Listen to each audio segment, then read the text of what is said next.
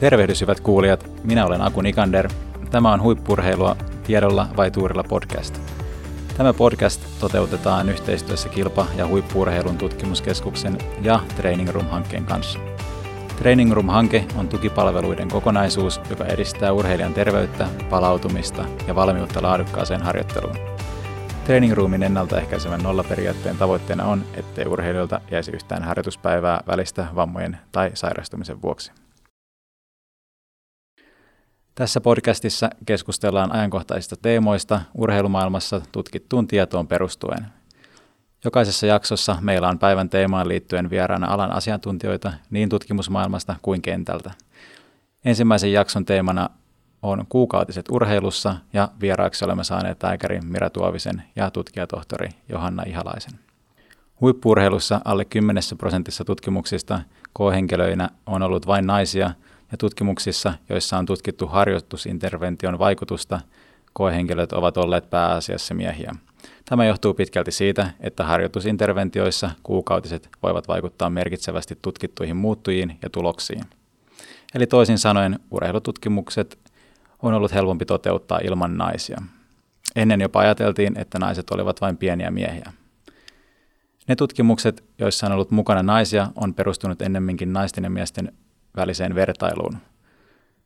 Lisäksi kuukautiset ovat olleet lähes tapu urheilumaailmassa ja kuukautiskierron vaikutuksista harjoitusadaptaatioihin ja suorituskykyyn on kulttuurisesti normalisoitu, eli on ajateltu, että ne eivät juurikaan vaikuta harjoitteluun tai kilpailusuorituksiin. Norjalaiset tutkijat Solli ja Sandback tekivät kyselytutkimuksen hiihtäjille ja ampumahiihtäjille liittyen ku- kuukautiskierron ja hormonaalisen ehkäisyn vaikutuksista suorituskykyyn, kiertoon liittyviin oireisiin sekä kommunikaation valmentajan kanssa. Tutkimus oli hieman yllättävä ja osoitti, että vain 8 prosenttia urheilijoista koki tietämänsä itse riittävästi kuukautiskierrosta. Tutkimuksessa vain 27 prosenttia urheilijoista raportoi keskustelleensa kuukautiskiertoon liittyvistä kysymyksistä valmentajansa kanssa, ja lukema oli merkitsevästi korkeampi, jos valmentaja oli nainen eikä mies. Lisäksi tutkimuksissa tuli esille, että miesvalmentajat kokevat aiheesta keskustelun vaikeammaksi ja he eivät koe keskustelua yhtä merkityksellisenä. Viimeisimpien vuosien aikana tutkimukset liittyen naisurheilijoiden kuukautiskiertoon ja harjoitteluun on kuitenkin ilahduttavasti lisääntynyt ja aihe on ollut esillä mediassa. Esimerkiksi Yle julkaisi jutun kuukautiskierron yhteydestä polven vammoihin sekä useat artikkelit ovat viime vuosina käsitelleet intensiivisen harjoittelun ja suhteellisen energiansaannin vaikutuksista kuukautisten loppumiseen ja vammariskiin. Lisäksi viime vuonna jalkapallon maailmanmestaruuden voittanut USAn jalkapallomaajoukkue rikkoi tapuja ja otti ennen M-kisoja pelaajien kuukautiskierron huomioon muun muassa keskustelemalla aiheesta sekä monitoroimalla kierron eri vaiheita. Mutta mitä oikeastaan tiedämme tästä teemasta? Tänään vierana meillä on Johanna Ihalainen, liikuntatieteiden tohtori liikuntafysiologiasta, joka toimii tutkijatohtorina Jyväskylän yliopistolla ja on vastuussa Training Room-hankkeen ja siihen liittyvästä tutkimuksesta. Johannan muut tutkimusprojektit liittyvät naisurheilijoihin ja energian saantiin. Mira Tuovinen erikoistuu tällä hetkellä liikuntalääketieteeseen, toimii lääkärinä Training Roomissa sekä Suomen hiihtoliitossa. Lisäksi Miralla on pitkä kokemus valmentajana telinevoimistelun parissa. Tervetuloa. Voitteko pitää lyhyen esittelyn itsestänne, eli mitä tällä hetkellä teette ja mitä työnkuvaanne kuuluu? Aloitetaan Johannasta. No kiitos. Tota, no oikeastaan se kiteytit tosi hyvin, mitä, mitä mä oon tehnyt tässä viime aikoina. Eli, tota, eli oma tutkimus ö, keskittyy tuohon training roomiin, eli siinä pyritään katsomaan vammoja ja sairastuvuutta ja kuinka me voidaan ennaltaehkäistä, ennaltaehkäistä niiden, niiden sairau, sairauksien ja, ja vammojen esiintymistä ja sitten, että miten, miten voidaan, voidaan tukea sitä urheilijaa niin, että saavutetaan mahdollisimman hyvä ö, tasapaino sen niin harjoittelun ja palautumisen ja, ja, ja kehittymisen kannalta. Ja sä sanoit tosi hyvin tuossa tota, alustuksessa just siitä, että, että vähän on tehty naisiin liittyvää tutkimusta. On tosi hyvää tutkimusta ja mäkin kuulun siihen joukkoon, jotka omassa väitöskirjassaan käsitteli pelkästään miehiä. Että mä mittasin kyllä myös naisia, mutta sitten, koska oli huomattavasti helpompaa vai jättää ne naiset pois koko sitten tästä lopputuotoksesta, niin sitten raportoitiin pelkästään miesten, miesten tota, tulokset. Ja ne naiset on edelleen julkaisematta, mutta ehkä ne vielä joskus, joskus pääsevät nekin sitten ne tulokset maailmalle. Ja tota, sitten väitöskirjan loppuvaiheessa niin ruvettiin tekemään ensin tällaista pientä pilottitutkimusta kollega Ritva Taipaleen kanssa ja katsottiin, että miten tällaisessa harjoitteluinterventiossa niin mahdollisesti hormonaalinen ehkäisy voisi vaikuttaa harjoitteluadaptaatioihin. Ja sitten sen jälkeen on, on tehnyt paljon naisiin liittyviä juttuja ja viimeisimpänä nyt oli viime vuonna Ruotsissa tekemässä postdoc-tutkimusta ja siellä mukana sitten, sitten tai sen seurauksena ehkä sitten Sandbagin ja Sollin kanssa lähdettiin tekemään yhteistyötä ja, ja sitten olemme jatkaneet tätä hienoa yhteistyötä.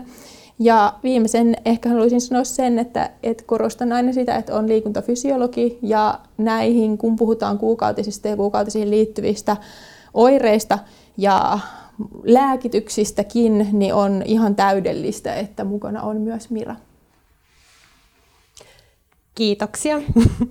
tuota, nyt lääkärin toimessa näkee paljon eri urheilijan polun vaiheessa olevia naisurheilijoita ja, ja nämä asiat tulee, tulee monessa kohtaa vastaan sekä täällä meidän urheiluakatemiassa että sitten joukkuelääkärin tehtävissä ja, ja tota, hormo, hormonitoiminnan muutokset ja, ja kuukautiset ää, voi sekä puuttuessaan että, että pyöriessään aiheuttaa monenlaisia haasteita urheilijalle, että, että tota, siinä mielessä se on tärkeä, tärkeä asia keskustella ja, ja itse olen ihan ilolla, ilolla seurannut sitä, miten, miten nyt Suomessa naisurheilu muutenkin ehkä on, on koko ajan nousussa ja, ja tota, no, naisurheilijat menestyy ja ehkä sitäkin myötä sitten tämä keskustelu näistä naisurheilijoiden erityisongelmista on saanut, saanut sitten tota, tilaa sekä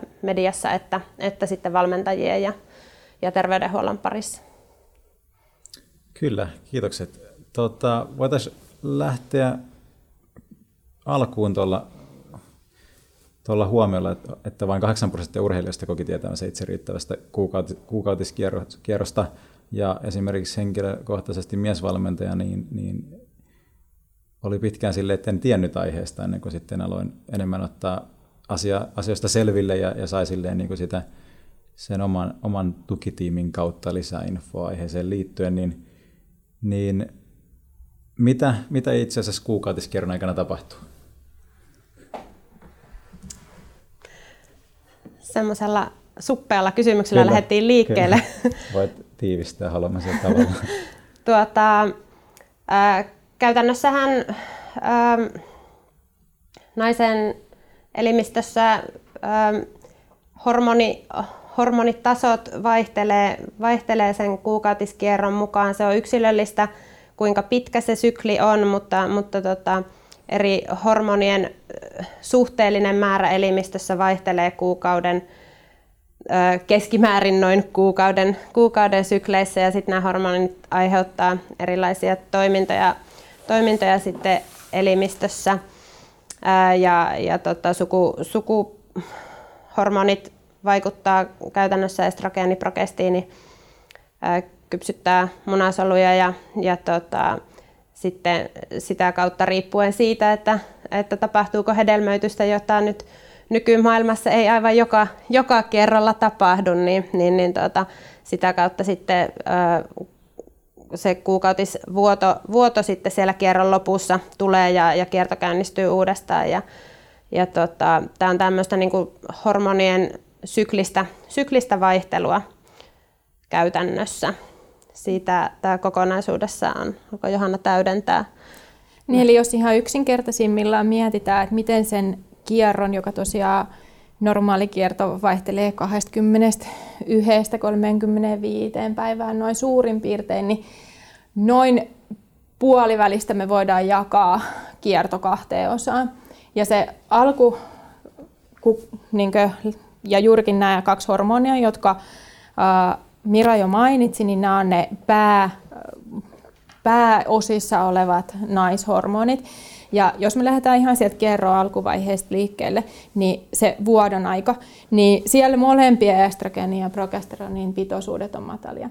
Ja jos me mietitään sit hormonaalisesti, että mitä se tarkoittaa, niin siellä nainen on lähimpänä miestä siinä suhteessa, että eh, niin molemmat progesteroni ja estrogeenit, tai no estrogeeni tälle yleisnimenä, niin molemmat ovat siis matalalla ja silloin tulee kuukautisvuoto.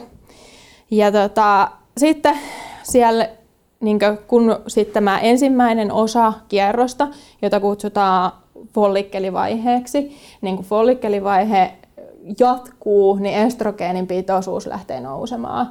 Ja se on korkeimmillaan just ennen ovulaatiota. Eli siellä estrogeenin pitoisuus on kaikkein korkeimmillaan.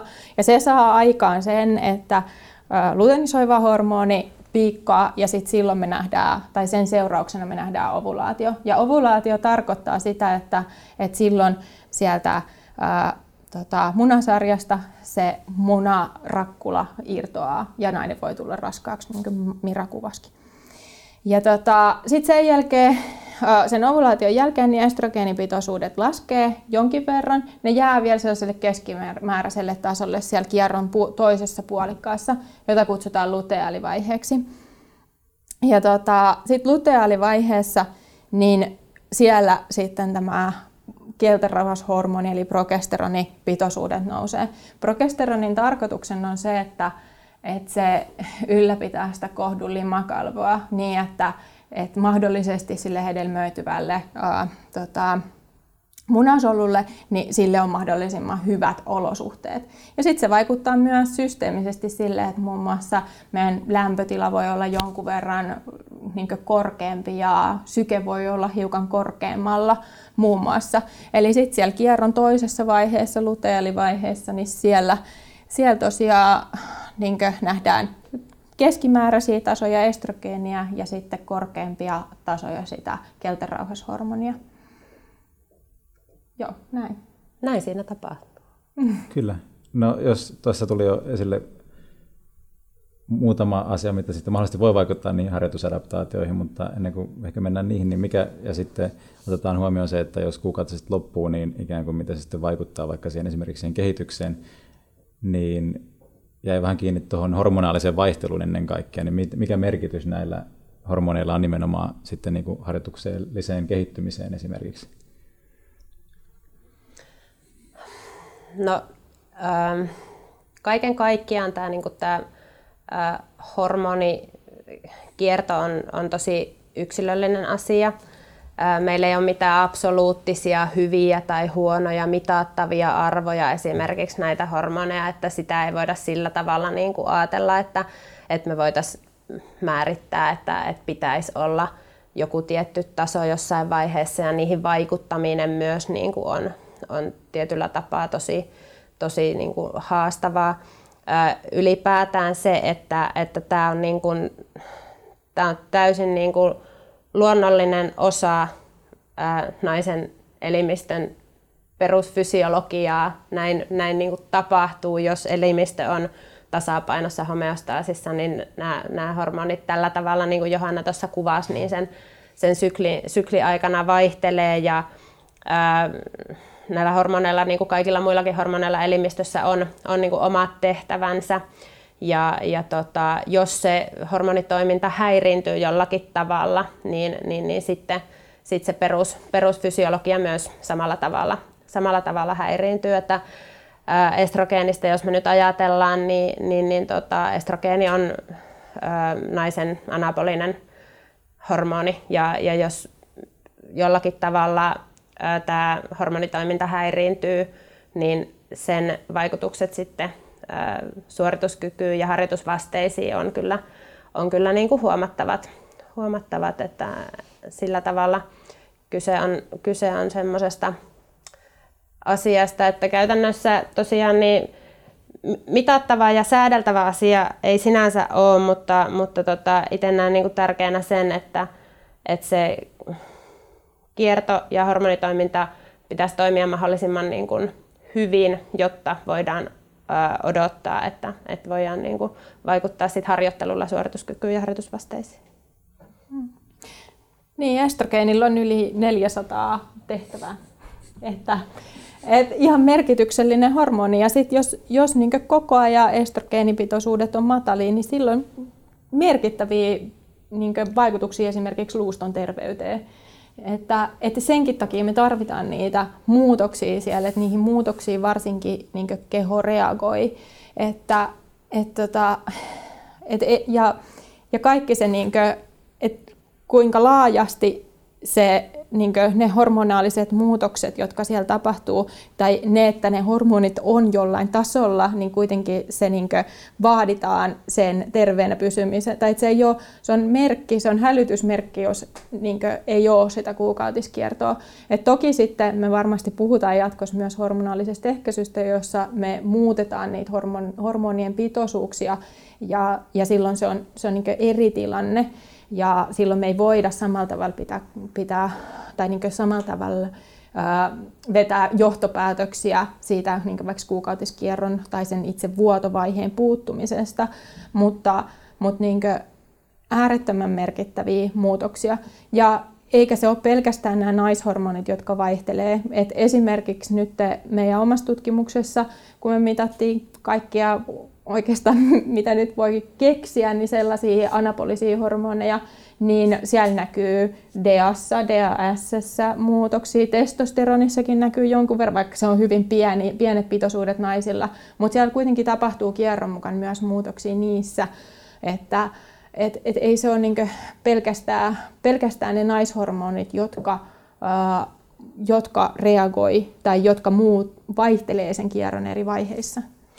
Joo, ja siis ylipäätään hormonien eritys on hyvin syklistä elimistössä, että jos me mm. mietitään vaikka kilpirauhashormonia, jolla nyt on sykli niin kuin huomattavasti lyhyempi, mm. että sitten puhutaan vuorokausi, vuorokausivaihtelusta jo, että, että, ja ylipäätään sitten kun lähdetään tekemään vaikka laboratoriotutkimuksia, niin hormon, hormonitutkimukset on ehkä hankalimpia mm. ää, tulkittavia just tämän, tämän tota, syklisyyden takia, että, että tota, puhutaan ehkä tässä tilanteessa mieluummin siitä kokonaisuudesta kuin, kuin sitten niin kuin minkään yksittäisen hormonin pitoisuudesta jossakin tietyssä, tietyssä vaiheessa.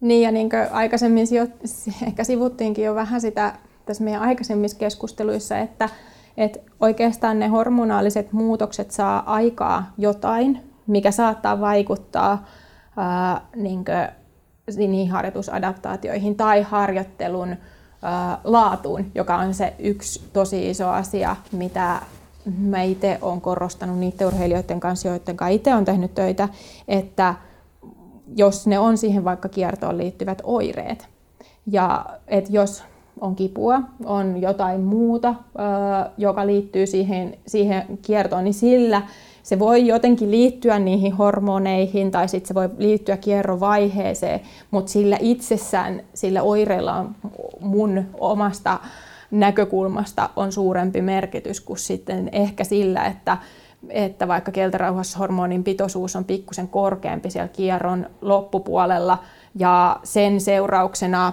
esimerkiksi syke voi olla korkeampi submaksimaalisilla tasoilla. Voi olla, että, että harjoittelu tuntuu raskaammalta ja sen, se liitetään siihen progesteronin eritykseen tai, tai tota, kielterauhashormonin eritykseen, mutta sitten se, että se riittää meille, että meillä on se havainto siitä, että, että me tunnetaan jotain, mutta me ei välttämättä me, meidän ei tarvitse mitata sitä hormonipitoisuutta, että me voidaan ottaa se kierto huomioon. Just näin. Ja sitten esimerkiksi myös jos mietitään psyykkisiä vaikutuksia, että, että tota, vaikka suorituskyky vuotopäivinä, niin, niin, niin tota, no Aku mainitsikin, että telinen voimisteluvalmentajana mulla on taustaa, niin, niin, niin se, että, että jos on kilpailu vuotopäivänä ja, ja sä oot menossa niin kuin niukassa valkeassa asussa julkisesti esiintymään ja pelkäät vaikka läpivuotoa, niin kyllä sen merkitys on suorituskyky ja siihen tuloksen teko huomattavasti niin kuin suurempi kuin sillä, että mikä on estrogeeni ja progestiinitaso sillä hetkellä. Että, mm. että tota, tässä on niin kuin paljon, paljon tulokulmia. Kyllä. Erittäin kattavia vastauksia. Jos vielä mennään tuohon niin harjoitusadaptaatioihin sen suhteen, katsotaan onko tehnyt oman tutkimustaustatyön niin kuntoon, niin, niin juurikin tämä mediassa nostettu juttu niistä eturistisiden vammoista oli, oli ikään kuin liitetty siihen, että, että ovulaatiovaiheessa ikään kuin olisi suurempi riski sille, että, että tulee muun muassa jännevammoja, niin, niin onko tällä jotain näyttöä tai minkälainen mekanismi tässä sitten mahdollisesti on taustalla?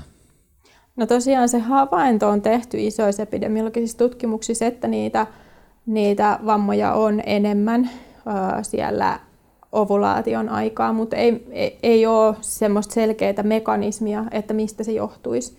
Ei me tiedetä vielä sitä, että et, et ei, en, en osaa vastata siihen, enkä usko, että kukaan pystyy vielä antamaan sellaista selkeää vastausta siihen, että mikä on se mekanismi, joka siihen johtaa.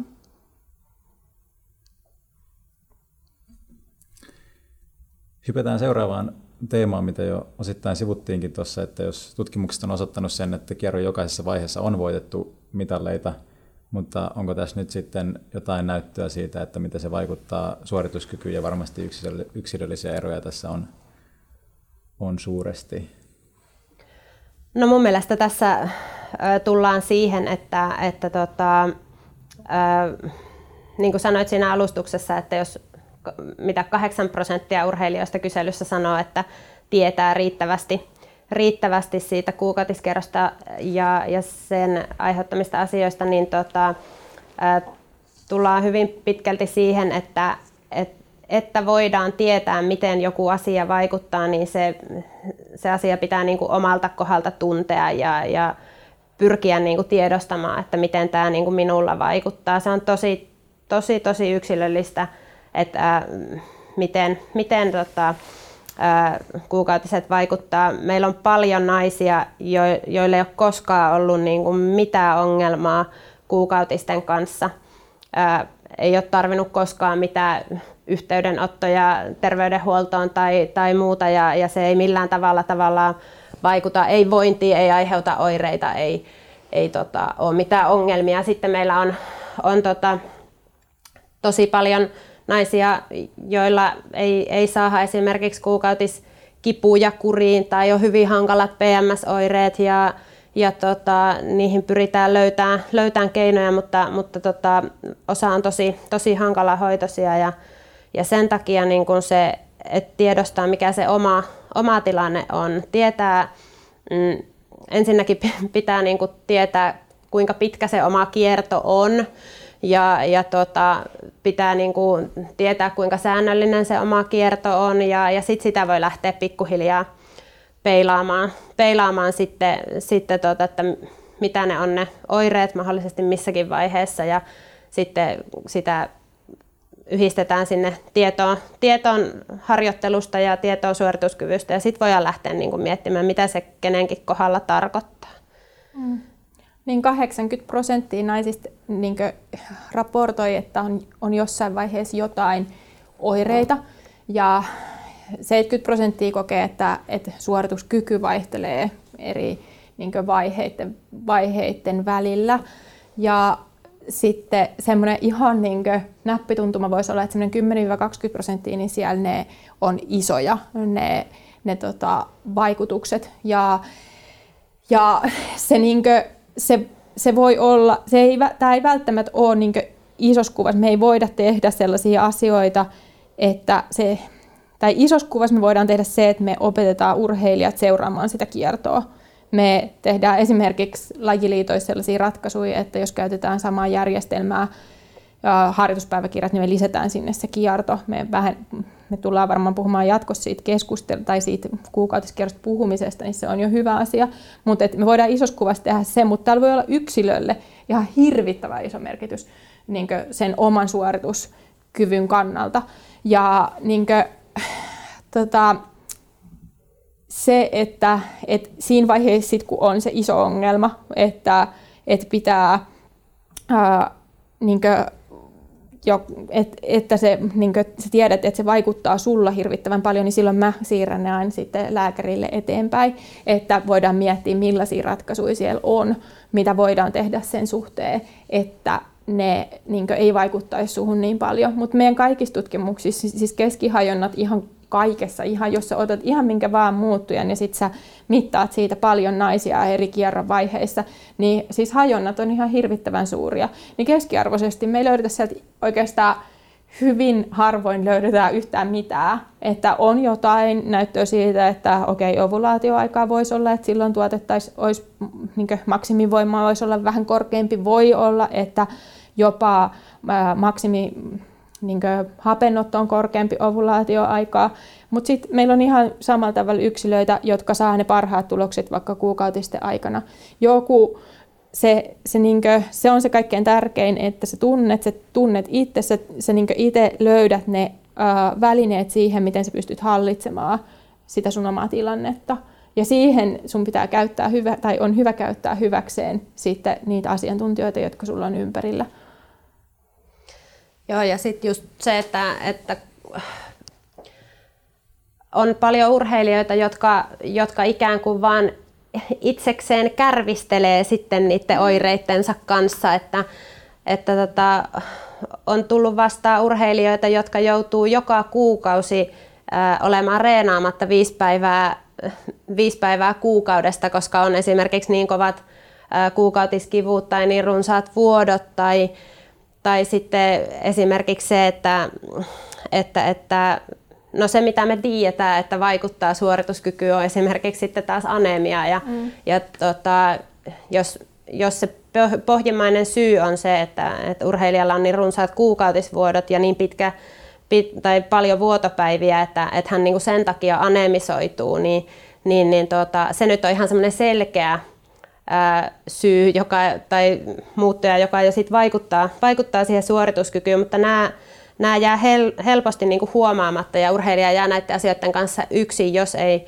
ää, niistä kysytä, koska nuori urheilija ei välttämättä osaa niin kuin, tuoda näitä, näitä niin kuin, tietoa ja, ja tota, meillä on kuitenkin keinoja hoitaa näitä. Sitten jos me mietitään sen suorituskyvyn kannalta, niin kyllä enemmän kuin millään hormonaalisilla muuttujilla, niin sillä, että jos sä oot viisi päivää kuukaudessa reenaamatta niin, niin kuin tavallaan turhaan, mikä ei valmennuksellisesti ole perusteltua, niin, niin tota, sillä on varmasti isompi, isompi vaikutus sitten kokonaiskuvaan kuin, kuin tota, niillä ää, varsinaisesti sitten niillä hormo, hormonitasoilla tai, tai muilla.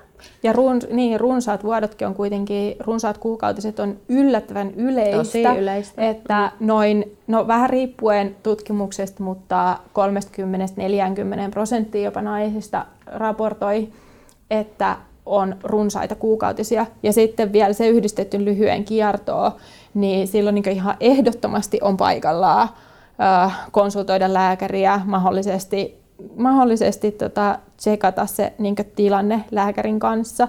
Ja tosi usein tulee myös sellaisia, mulle sellaisia urheilijoita, jotka on, että et no, et no mä aina vähän pyörryn treeneissä tässä, et, tai että mä oon tosi heikko silloin niin siinä kuukautisten jälkeen ehkä, tai kuukautisten aikana. Että, ja se, se voi olla, että ne, just nämä urheilijat ei esimerkiksi ole koskaan puhunut siitä niitä valmentajalle. Että sitten on vaan sille, että no on vähän huono olo.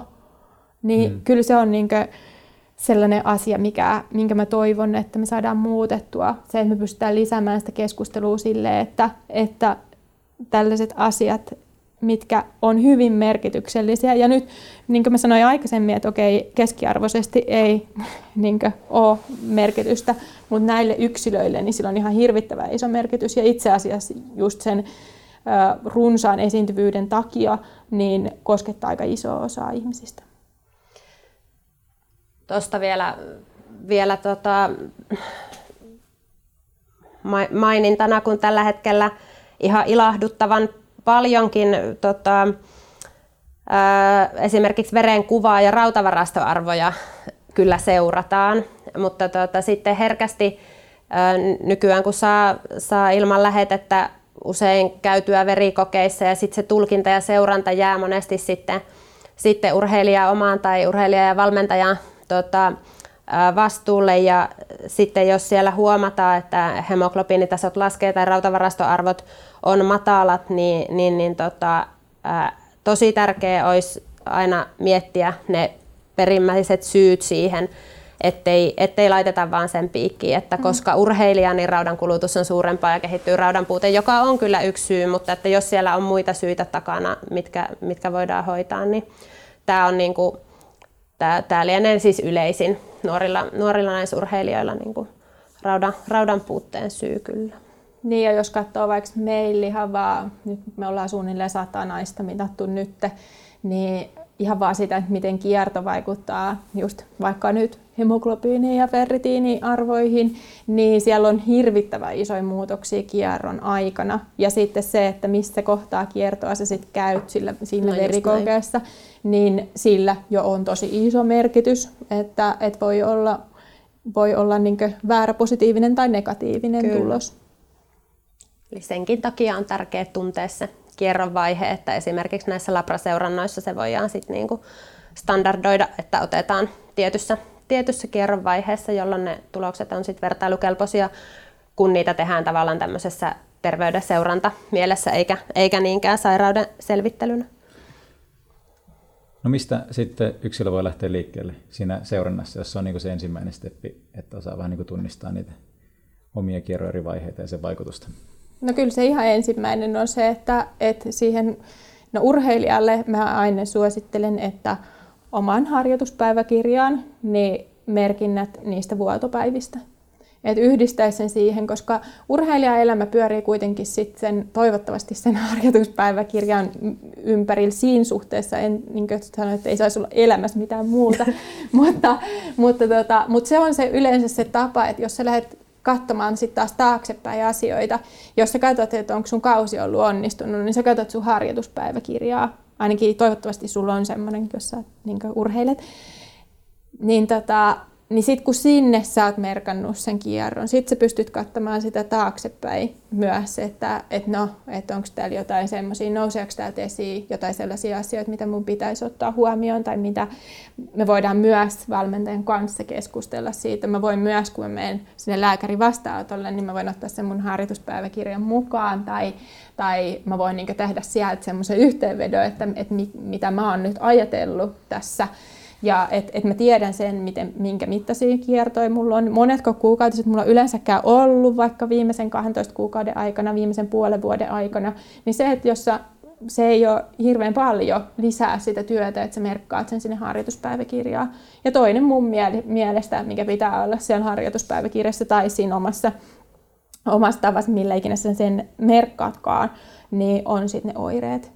että jos sä koet väsymystä aina, jossain vaiheessa. Mulla oli jotain urheilijoita, jotka heillä on jatku, tai on, tuntuu, että on jatkuvasti päänsärkyä. Ja sitten niin kun ne laittaa siihen kalenteriin, niin ne on aina 5-7 päivää ennen kuin kuukautiset alkaa. Eli ne liittyy PMS-oireisiin ainakin jossain tapauksessa. Että et se on niin ihan tällainen syklinen se, että et missä vaiheessa joku tietty oire esiintyy.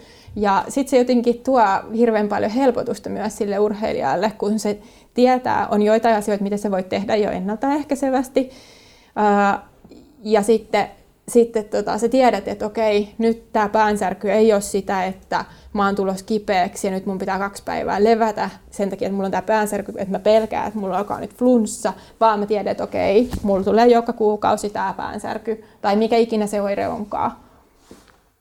Joo, just näin. Ja, ja tota, nimenomaan se, että kun sitä sinne merkkaa, niin, niin, niin tota, usein mietitään sitten vaan niitä vuotopäiviä ja mahdollisesti, että onko tarvetta vuotopäiviä siirtää, jos ne nyt sattuu vaikka samaan aikaan tärkeiden kisojen tai, tai leirin suhteen, mutta, mutta tota, nämä PMS-oireet on kyllä niin kuin monille vielä, vielä sellainen niin kuin, ö, hankalampi nimenomaan, kun siihen liittyy paljon sitä sellaista psyykkistä, psyykkistä oiretta, oiretta ja, ja tota, nimenomaan se vireystilaan, vireystilaan suhteen. Että, et merkata niitä ylös, ei, se ei niin kuin tee autuaksi kuukaudessa eikä kahdessa, mutta sitten kun se on rutiini, niin ihan sama niin kuin harjoituspäiväkirjan ikään kuin ajatus muutenkin, niin kuin Johanna sanoi, että, että sitten kun sitä lähdetään kattoon taaksepäin ja meillä on sitten tietoa niin kuin vuodelta tai kahdelta vuodelta, niin sitten se antaa jo niin kuin hyvinkin paljon eväitä sitten jatkoon.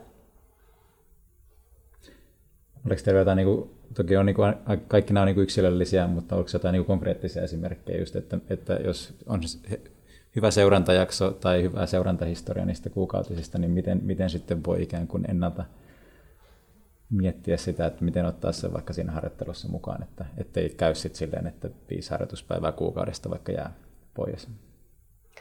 No kyllä, tota, jos, jos niin kuin tietää esimerkiksi, että, että tota on vaikka ensimmäisten vuotopäivien aikana täysin niin kuin toi, toimintakyvytön tai tietää, että se, se oma terävyys ei, ei niin kuin huipussaan ole, niin meillähän on niin kuin keinoja sitten muokata sitä, sitä kiertoa ja siirtää, siirtää vuotopäiviä, että, että sitten just jos tulee, tulee kisoja tai, tai muuta, mihin se ää, halutaan, halutaan optimoida, että se ei ainakaan vaikuttaisi sitten tältä osin sinne suorituskykyyn, niin nämä nyt on niin kuin ihan semmoisia selkeitä, mitkä, mitkä niin kuin täytyy tunnistaa. Ja sitten toki ää, no, osa, osa oireista me voidaan hoitaa ja, ja sitten tullaan sitten näihin niin kuin hoidollisiin asioihin siinä mielessä, että sitten jos ne oireet oikeasti on niin vaikeita, että, että ne rajoittaa sitä harjoittelua, niin ei niiden kanssa niin kuin tarvitse kärvistellä, että kyllä mm. meillä keinoja on hoitaa,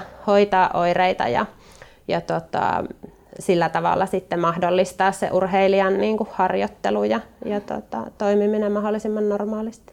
Toi on niin munkin mielestä ehkä kaikkein tärkein asia just, että et niin ei jää kärvistelemään. Jos sä et ole sataprosenttisen urheilijan, jos sä et ole sataprosenttisen tyytyväinen siihen sun tilanteeseen, niin, niin silloin niin jotenkin mä oon monen urheilijan kanssa nyt käynyt keskustelua, jotka rupeaa olemaan, on silleen, että no mä jatkan yhden kauden tai kaksi kautta, nyt mä oon valmis kokeilemaan ihan mitä vaan. Että että niinkö, et sit siinä vaiheessa vasta alkaa miettiä, että mä toivon, että mä olisin kuullut tästä silloin, kun mä olin 18. Mm. Mä toivon, että me oltaisiin puhuttu 15 vuotta sitten, että mä olisin voinut ajatella tätä jo aikaisempaa. Että, että sen takia on niin tosi tärkeää, että, että puhutaan.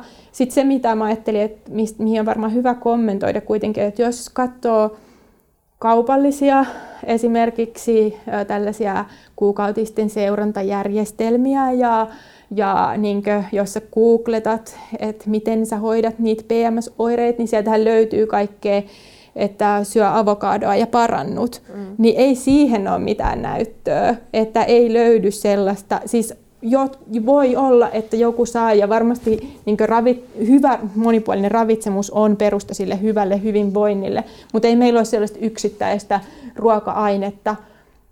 Ja ainakaan meillä ei ole siihen tutkimusnäyttöä, että uh, nyt syömällä avokadoa sinulla ei ole, ole tai että sinä pystyt hoitamaan niin kuin, että joku voi saada varmasti jotain apua myös ruokavaliosta ja kannattaa myös niin kuin, konsultoida sitten ravitsemusterapeuttia tai, tai niin kuin, että, että miettiä siinä tiimin kesken sitä, että mitä me voidaan tälle asialle tehdä. Mutta, mutta se, että, että ihan kaikke, kaikki ne, mitä löytyy paljon sellaisia niin kaupallisia artikkeleita siitä, että mikä auttaa, niin ei niihin ole mitään niin tieteellistä näyttöä ainakaan. Joo, ja sitten toi, että puhutaan, niin, niin, niin tota, tämä yksilöllisyys tekee sen, että, että kavereiden kanssa monesti puhutaan. Ja, ja tota, ää, sieltä saadaan sit niinku vinkkejä ja kokemuksia ja, ja usein ne on sit sellaisia kauhutarinoita, mistä puhutaan sekä, sekä kavereiden kanssa että, että sitten mistä netistä lukee. Ja, ja tota, ää, silloin kun kuulee näitä tämmöisiä kauhutarinoita, niin, niin se on aina sen niin kuin yksilön kokemus. Mutta ne, ne sitten monesti saa vähän tämmöisiä yleistyksiä ja, ja jää kulkemaan, että, että sit kannustan kyllä sitten terveydenhuollon ihmisten niin kuin puoleen kääntymään ja, ja tota, keskustelemaan siitä omasta yksilöllisestä tilanteesta ja sen niin kuin mahdollisuuksista sitten, sitten, jos oikeasti joku semmoinen toimintakykyä ja harjoittelua rajoittava oire kuukautisiin liittyen on. Mm, toi on sinänsä mielenkiintoinen just esimerkiksi se kuukautisten tai kuukautisiin ja itse asiassa siihen vuotovaiheeseen liittyvät kivut, niin että, että koska me kuitenkin tiedetään se, että jollain tasolla liikunnalla me voidaan myös helpottaa mm. niitä, niitä kipuja, niin sitten sit se on niin hyvä huomioida myös siinä harjoittelun suunnittelussa, että jos on olemassa joku tapa harjoitella silloin, millä sä pystyt vielä helpottamaan mahdollisesti niitä kipuja, tai että pystytkö sä käyttämään ne päivät sitten johonkin sellaiseen hyödyksi, niin että se, sekin olisi kehittävää harjoittelua, tai vaikka ei olisi kehittävää harjoittelua, niin helpottaisi sit niitä kipuja. Varmasti valmentajallakin on tuossa tärkeä rooli kuitenkin. Se on se, joka vähän sitä ulkoista kuormitusta ja, ja niitä harjoitusmääriä säätelee. Niin, ja mitä Mirakin tuossa mainitsi, että, että ei kävisi sillä tavalla, että oireiden takia pitäisi jäädä nimenomaan pois siitä harjoituksista. Tai sitten, että tulee vaikka kova tehoreeni just silloin, kun ei ole siihen valmis, niin, niin miten, miten valmentaja voi tässä tehdä tai miten valmentaja voi keskustella urheilijan, urheilijan, urheilijan kanssa – tästä aiheesta? Mm, kyllä mun mielestä siis äh, rohkeasti niin kuin, ottamalla sen asian niin kuin, siihen repertuaariin mukaan, että miten kun urheilijan kanssa kuitenkin käy, käy keskusteluja harjoitteluun, harjoitteluun liittyen ja, ja toivon, että, että tota, kaikki urheilijat kysyy tai valmentajat kysyy urheilijoiltaan paitsi siitä, että minkä verran olet käynyt lenkillä, niin toivon, että kaikki myös kysyy, että miten, miten nukkuu ja, ja onko ravitsemukselliset asiat kunnossa, niin, niin tavallaan tämä on niin kuin naisurheilijoiden kohdalla semmoinen niin kuin ihan samalla lailla luonteva osa sitä, sitä sen naisurheilijan elämää, että, että tota, samalla kun kysyy, että onko, onko nukahtamisongelmia tai, tai unihäiriöitä ja minkä verran nukut, nukut yössä keskimäärin, niin sitten se seuraava kysymys sitten voi, voi olla, että, että pyöriikö kuukautiskierto säännöllisesti, tuleeko kuukautiset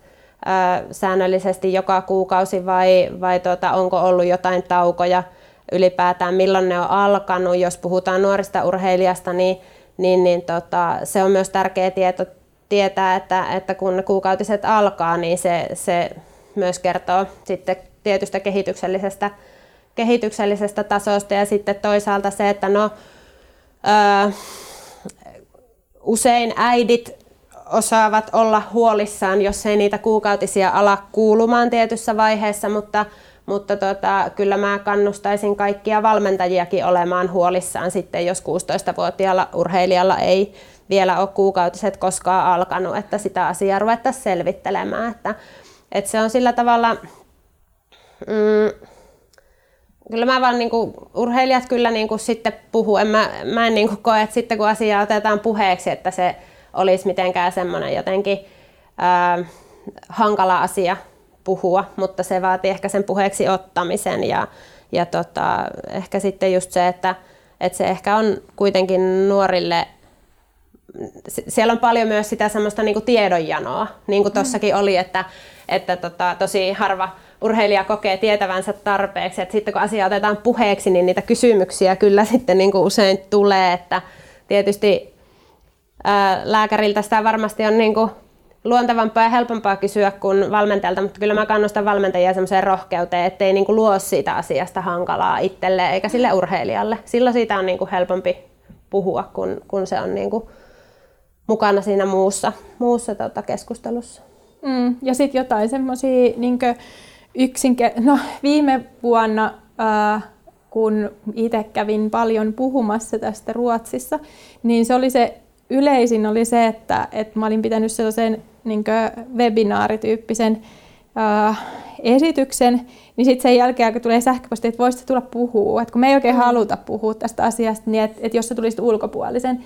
Mun mielestä se on tosi niin hyvä sekin, että on niitä mahdollisesti joku ulkopuolinen, joka tulee sitten ikään kuin rikkomaan sen jään, mutta mm. se ei mm. saisi jäädä siihen.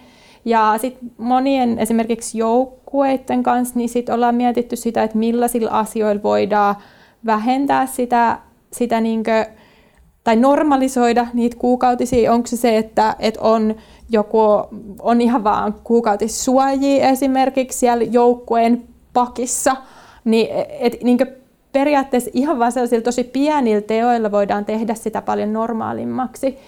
Ja, ja sitten sit, sit, niin kuin, niin kuin sellaisissa joukkueissa, niin sitten kyllä se myös sitten tai on mahtavaa, jos siellä on sellaisia persoonia, koska joillekin se vaan on helpompaa mm. kuin toisille puhua. Että jos se, sellainen 70 prosenttia, 60-70 prosenttia aikuisista naisista kokee, kokee tota, noloks puhuu kuukautisista. Ja se niin riippumatta, että onko urheilija vai, ja se on aikuisista. Ja sitten kun mietitään, että mikä se on nuorista, niin se on vielä korkeampi. Ja, ja niin kuin, sitten mä korostan sitä vielä, että jos puhutaan sitten ihan huippurheilijoista tai, tai, siellä niinkö, tai aikuisurheilijoista, niin, niin en mä niinkö todellakaan va- ole yhdellekään urheilijalle, jonka kanssa itse on tehnyt töitä, niin en mä niitä vaadi, että, että hei, että no menkää tuohon haastatteluun kertomaan, että teillä on nyt kuukautiset. Mutta mm. että se, että et puhukaa nyt sille valmentajalle. Kyllä sun valmentajan ja vaikka fysioterapeutin jossain... Öö, fysioterapeutin on tosi hyvä tietää siitä, että onko sulla kuukautiset, jos on joku hieroja, niin jos et voi kertoa, että, no, että älä ota niin kovaa, että, että on kipui tai mikä ikinä onkaan, niin, niin siis, siis että tehdään siinä tosi paljon hölmöä, hölmöä työtä silloin, jos ei puhuta siitä esimerkiksi kuukautisiin liittyvistä, liittyvistä kivuista. Tai se, että, et mä oon ollut itse monta kertaa sellaisessa tilanteessa, että vaikka valmentaja pohtii urheilijan kanssa sitä, että, että nämä kisat meni ihan pilalle, että mitä me ollaan valmennuksellisesti tehty väärin. Ja se valme, niin urheilija ei saa sanottu, että no mulla oli kuukautisesti, sen takia tämä meni. Ja sitten me mietitään ja mietitään ja mietitään. Mm. Me palataan siihen uudestaan ja uudestaan ja uudestaan. Me käytetään siihen niin paljon aikaa, me käytetään siihen, se valmentaja käyttää sen aikaa ja energiaa siihen, että se pohtii, että mitä me, että kun tämä meni paperilla tosi hyvin, niin sitten se, että, että jos me saataisiin kuitenkin edes sille tasolle nyt, että että et me voitaisiin ihan rehellisesti puhua, niin kuin, että et miten tämä nyt vaikutti mulla, niin, niin, niin se on varmaan, se olisi jo ihan loistavaa ja se olisi tosi paljon eteenpäin, koska jotenkin se psyykkinen stressi, joka sit siihen liittyy, niin onhan se ihan valtaisa. Ja, ja tota, niin. Kyllä, just näin. Joo, ja toi varmaan vähän niin kuin kuulosti siltä, siltä että just toi toi niin kuin, että haetaan se ulkopuolinen keskustelija siihen, niin, niin sellainen, että jopa sellainen checklist-asiakin, mm. että nyt se on niin kuin pois alta, että nyt me ollaan niin kuin tuotu tämä esille, vaan tosiaan siellä pitäisi olla näitä elementtejä, mitä, mitä juurikin mainitsit, että se ei saisi olla niin kuin liian tapu ja voi vaan kuvitella niin kuin nuorten urheilijoiden kohdalla sitä, että ne voi olla, että ne ei aloita sitä keskustelua, että se mm. edelleen on silleen niin kuin epämiellyttävä miellyttävä aihe, aihe keskustella, että varmasti niin kuin valmentajakin on hyvä, hyvä miettiä sitä. Ja sitten vaikka ei sitä asioista tietäiskään, niin mä ainakin itse henkilökohtaisesti olen sitten kokenut sen sellaisena, että, että tota, tai jos nuorikaan ei sitä tiedä riittävästi, niin ainakin kuitenkin niin kuin välittää. Se on yksi sellainen niin kuin terveydellinen tärkeä tekijä, että on, niin kuin, on niin kuin kiinnostunut siitä, että se nuori voi hyvin varmasti siinä hetkessä, mutta myös sitten tulevassakin. Ja sitä kautta voi vaan niin kuin jopa se valmennus tai valmentaja-urheilijasuhde sitten syventyäkin siitä. Että... Kyllä. Ja toi on tosi hyvä sille, mitä me pohdittiin viime vuonna tosi paljon, kun kävi puhumassa joukkueille, joissa on sekä tyttöjä että poikia tai miehiä, nuoria miehiä ja nuoria naisia, että jos mä menen puhumaan jonnekin, että otetaanko me pelkästään ne tytöt, et, koska hirveän usein se menee niin. Sitten sit, vai että olisiko hyvä, että siellä olisi molemmat, että sitten tämä tulisi molemmille ihan tutuksi. Me tiedetään, että aika moni, niin, tai että siellä urheilijoissa on myös paljon tulevia valmentajia, mm. niin sitten että me lähdetään tekemään sitä koulutustyötä myös siinä samalla, kun me niin koulutetaan niitä urheilijoita, niin sitten samalla me koulutetaan myös tulevia valmentajia hyvin paljon että, että sitä paljon pohdittiin. Sitten taas toisaalta jossain tilanteissa voi olla, että on hyvä, että puhutaan vaan sille tyttöporukalle, että sitten voi olla helpompi kysyä kysymyksiä, mutta kyllä se mun tavoite olisi se, että se pystyttäisiin koko joukkueen kesken, jos nyt on vaikka joukkue, niin että pystyttäisiin niin koko joukkueen kesken keskustelemaan niistä aiheista, että, että se, ei, että se niin tieto olisi kaikilla eikä tarvii sille, että me keskustellaan yhden ihmisen kuukautiskierrosta siellä koko joukkueen kesken. Ei niin kukaan sitä halua. Mutta, mutta että et me puhuttaisiin niin, että se tieto tosiaan leviäisi. Ja eikä se ole, niin kuin, niin kuin sä sanoit siinä johdannossa just, että, että myö, myös naisilla on hyvin vähän tietoa kuukautiskierrosta, että, että ei se tarkoita, että on nainen, että tietää kierrosta. Mm. Yhtään mitään. Ja toi oli mielenkiintoinen pointti toi, mitä sanoit siitä, että se pitäisi olla niin kuin sinällään siihen ympäristöönkin varmasti se edu, edu, tai niin kuin edukaatio tai se tiedon lisääminen, että voi vaan kuvitella, että kuitenkin siellä voi olla sitten siinä, siinä kulttuurissa sellaisia asioita, mitkä tulee niistä asenteista, mitkä on tosi juurtuneita tai, tai, tai niin kuin tiettyihin asioihin pohjautuva, just että voi olla, että esimerkiksi vaikka se poikien asenne siihen kuukautisiin voi luoda sen häpeäreaktion sille, että ei siitä mm. halutakaan puhua, että, että, tai siitä ei heitetä vitsiä tai, tai vastaavaa, että, että varmasti siellä on niin kuin sen asian asian, niin kuin, että se on normaali biologia ja fysiologiaan kuuluva, kuuluva asia. Sitten, jos keskustellaan vielä, vielä tuosta asiasta, että jos, jos ne kuukautiset sitten loppuu, niin minkä takia ne sitten mahdollisesti loppuu? Mikä siellä on sellainen pintatason selittävä tekijä? No joo, tuota, tämähän nyt on sitten... Ää, niin, niin kuin tuossa äsken sanoin, että jos, jos ne ongelmat on, että, että kuukautiset on kivuliat tai runsaat, niin se on semmoinen asia, mitä, mikä me saadaan yleensä helposti hoidettua. Mutta sitten tämä, tämä puoli sitten, että jos, jos ne kuukautiset jää pois, niin tuota, se onkin sitten monesti paljon vaikeampi hoitoinen tilanne. Yleensä se liittyy kokonaiskuormituksen ja energiavajeen ongelmiin. Eli, eli käytännössä energian saanti ei, ei tota, vastaa, vastaa sitä kulutusta.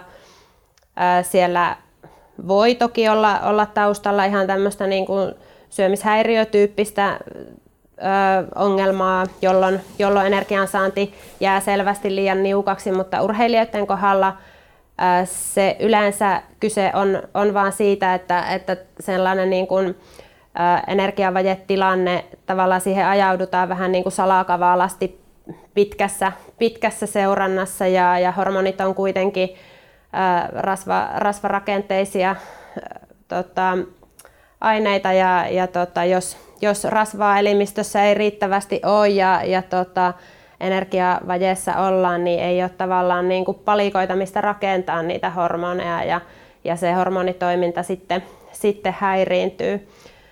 Öö, niin kuin sanoin, niin ei ole helppo ö, hoitoinen tilanne, koska, koska usein siinä vaiheessa, kun asiaan puututaan, niin tilanne on päässyt kehittyä jo varsin pitkään ja, ja tota, elimistö on tavallaan jo semmoisessa tietynla, tietynlaisessa niin kuin hätä, hätätilassa ja, ja sen korjaaminen vaatii sitten niin kuin pitkäjänteistä, pitkäjänteistä muutosta, muutosta siinä, siinä tasapainossa ja, ja tota, sen takia näihin häiriöihin olisi tosi tärkeää niin kuin puuttua mahdollisimman varhaisessa vaiheessa.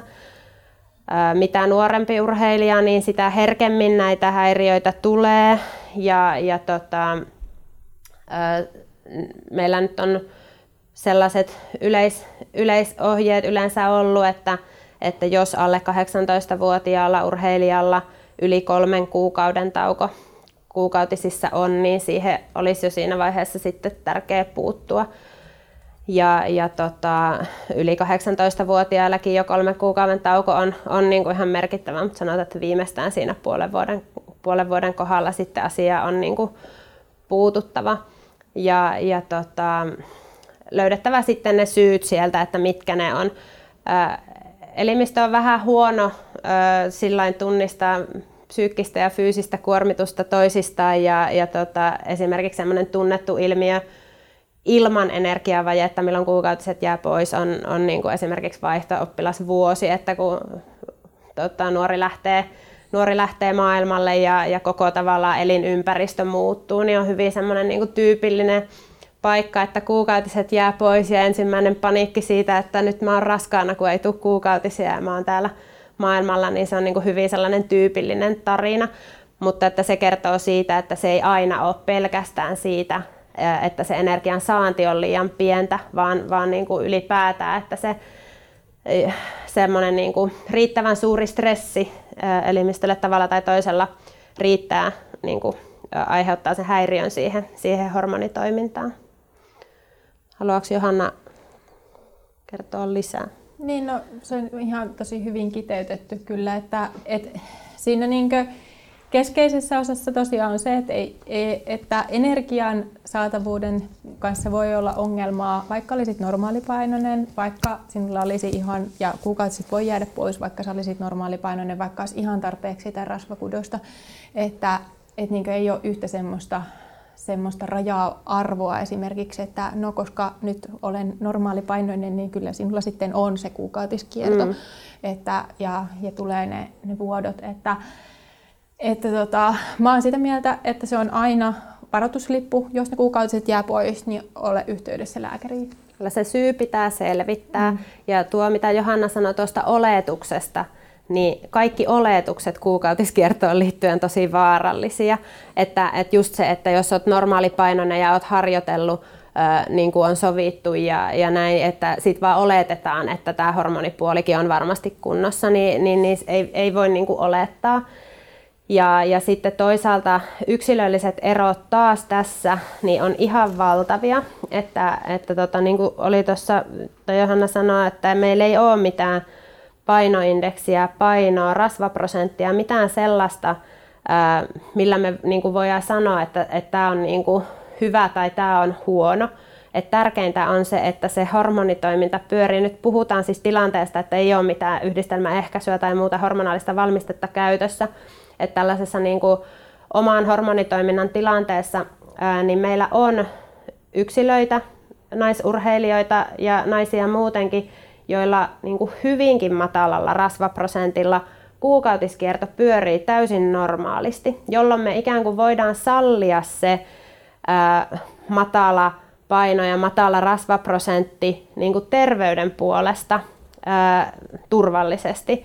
Mutta sitten jos meillä on urheilija, jolla ää, se kuukautiskierto vaatii pyöriäkseen ää, sellaisen rasvaprosentin, mikä ei ehkä suorituskyvyn kannalta ja valmentajan näkökulmasta ole urheilun kannalta optimaalinen, niin sitten me tullaan niinku tämmöisiin vaikeisiin keskusteluihin, että voidaanko me terveyden kustannuksella vetää sitä rasvaprosenttia suorituskyvyn näkökulmasta alas, jos se samalla riskeeraa sen urheilijan terveyden, koska hormonitoiminta häiriintyy. Et sillä tavalla niin kuin, tässä tullaan siihen, että meidän pitää tietää urheilijana, me pitää valmentajina, lääkäreinä tietää, että mikä sille yksittäiselle urheilijalle on se oma semmoinen niin kuin hyvä ja normaali tilanne painon suhteen, rasvaprosentin suhteen, minkälaisessa harjoituskuormassa, että se kuitenkin se ää, kuukautiskierto pyörii normaalisti. Jos meillä on urheilija, jolla hyvin matalalla rasvaprosentilla ja kovassakin harjoituskuormassa pyörii, pyörii tota, kuukautiskierto normaalisti, niin, niin silloin se voidaan hänelle sallia, mutta, mutta sitten taas ei voi olettaa, että samassa harjoitusryhmässä tai samassa joukkueessa ää, kaikilla olisi se tilanne sama, että se pitää yksilöllisesti tietää. Toi olisi varmasti sellainen tavoite, tavoitetila, että noin noi mainitsemassa informaatio mahdollisesti olisi ja sitten sen avulla pystyttäisiin reagoimaan. Mutta no miten sitten, jos huomataan, että ne kuukautiset nyt jää pois ja, ja tota, miten sitten pitäisi toimia valmentajan tai, tai urheilijan? No niin kuin sanoin, niin kyllä se on semmoinen niin kuin hälytys, hälytysmerkki ja, ja tota, ää, siinä tilanteessa kannattaa kyllä niin kuin ottaa yhteys, yhteys terveydenhuollon puolelle, ettei sen asian kanssa jää, jää yksin. Tietysti heti siinä alkuvaiheessa niin yleensä se semmoinen energiatasapainon niin kor, korjaaminen on, on ihan paikallaan, mutta toisaalta ää, sieltä on hyvä myös sitten sulkea pois niin kuin tietyt sairaustilat, jotka myös voi, että ei, urhe, urheilijatkin on ihmisiä ja urheilijakin voi, voi sairastua, että meillä on tiettyjä sairaustiloja, jotka voi aiheuttaa sen kuukautisten pois jäämisen, ettei urheilijankaan kohdalla aina laiteta sen piikkiin, että no nyt sä syöt liian vähän tai sä treenaat liikaa suhteessa siihen, mitä sä syöt, vaan, vaan tota, tsekataan mikä tilanne on. Jos todetaan, että kyse on tästä, niin sitten lähdetään niin systemaattisesti seurannassa yhteistyössä valmentajan ja urheilijan kanssa tekemään suunnitelmaa, että miten tämä niin tilanne saadaan korjattua. Niin ja lähtökohtaisesti kuitenkin puhutaan niin siitä, että, että normalisoidaan sitä tai tuodaan normaalille tasolle sitä energian saatavuutta. Ja, tota, ja sitten, sitten niin se voi olla hyvin pitkä prosessi. Eli, eli tota, voi mennä hyvinkin pitkään.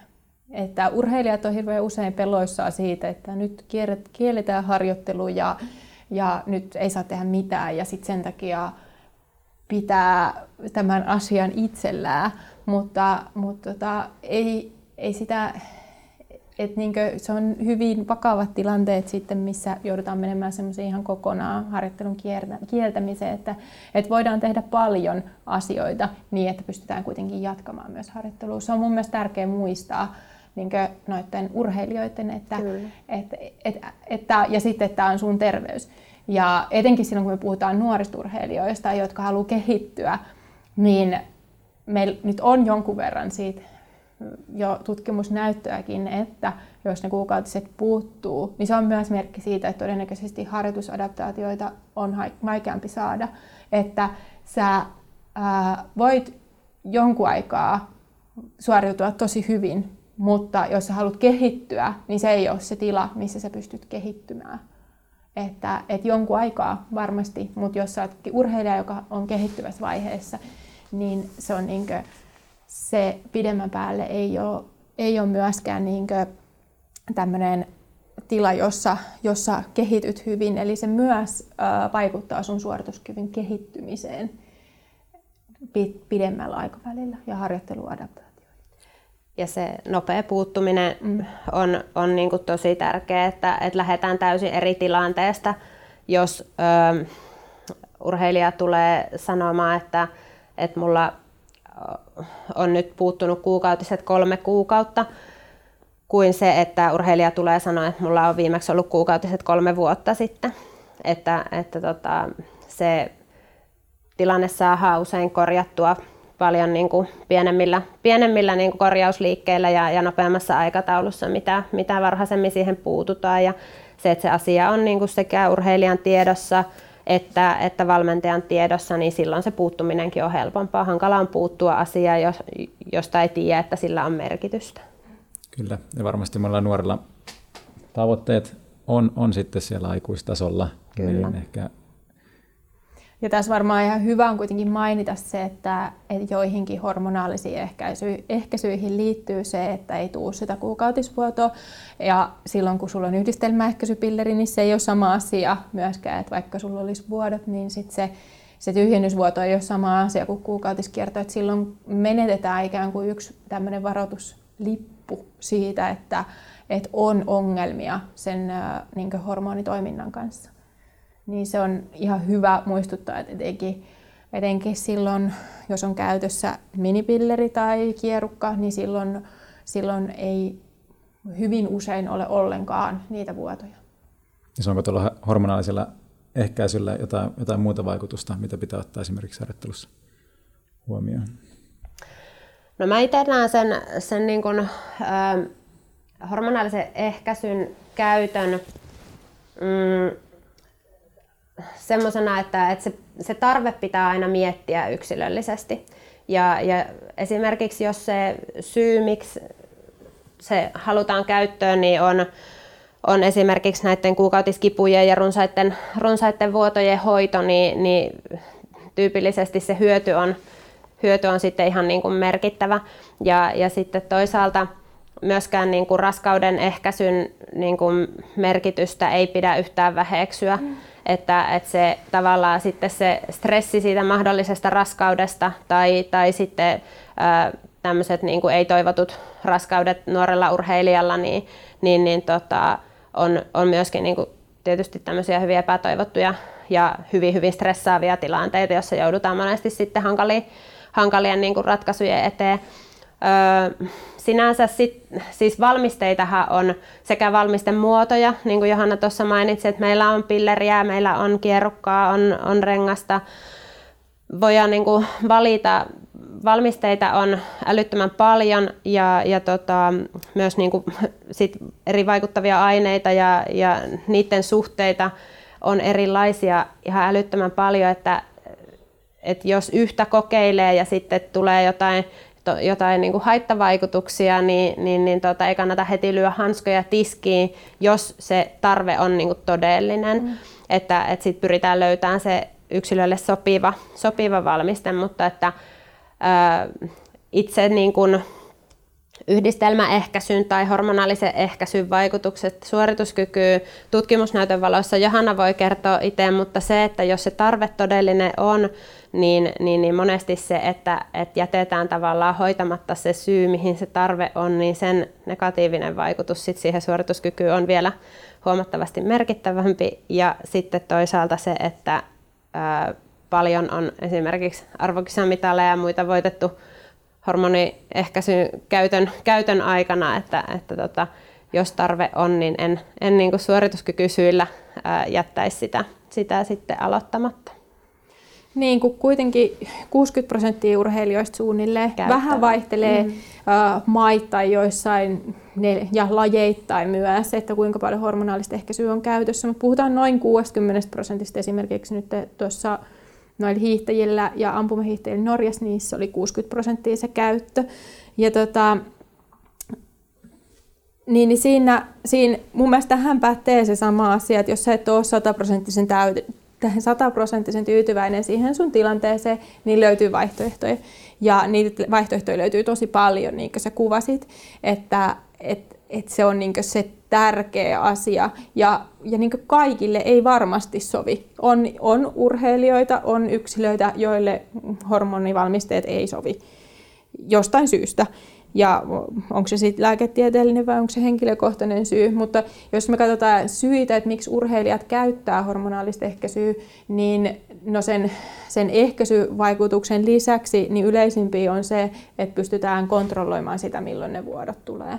Että pillerin kanssa siirtäminen on kuitenkin niin helppoa, että, että niinkö se on yleisimmin mainittuja syitä. Siihen lisäksi tietenkin kipujen hoitaminen ja PMS-oireiden hoitaminen on niitä niin isoja syitä, syitä tota, ää, niin hoita, tai ottaa se hormonaalinen ehkäisy käyttöön.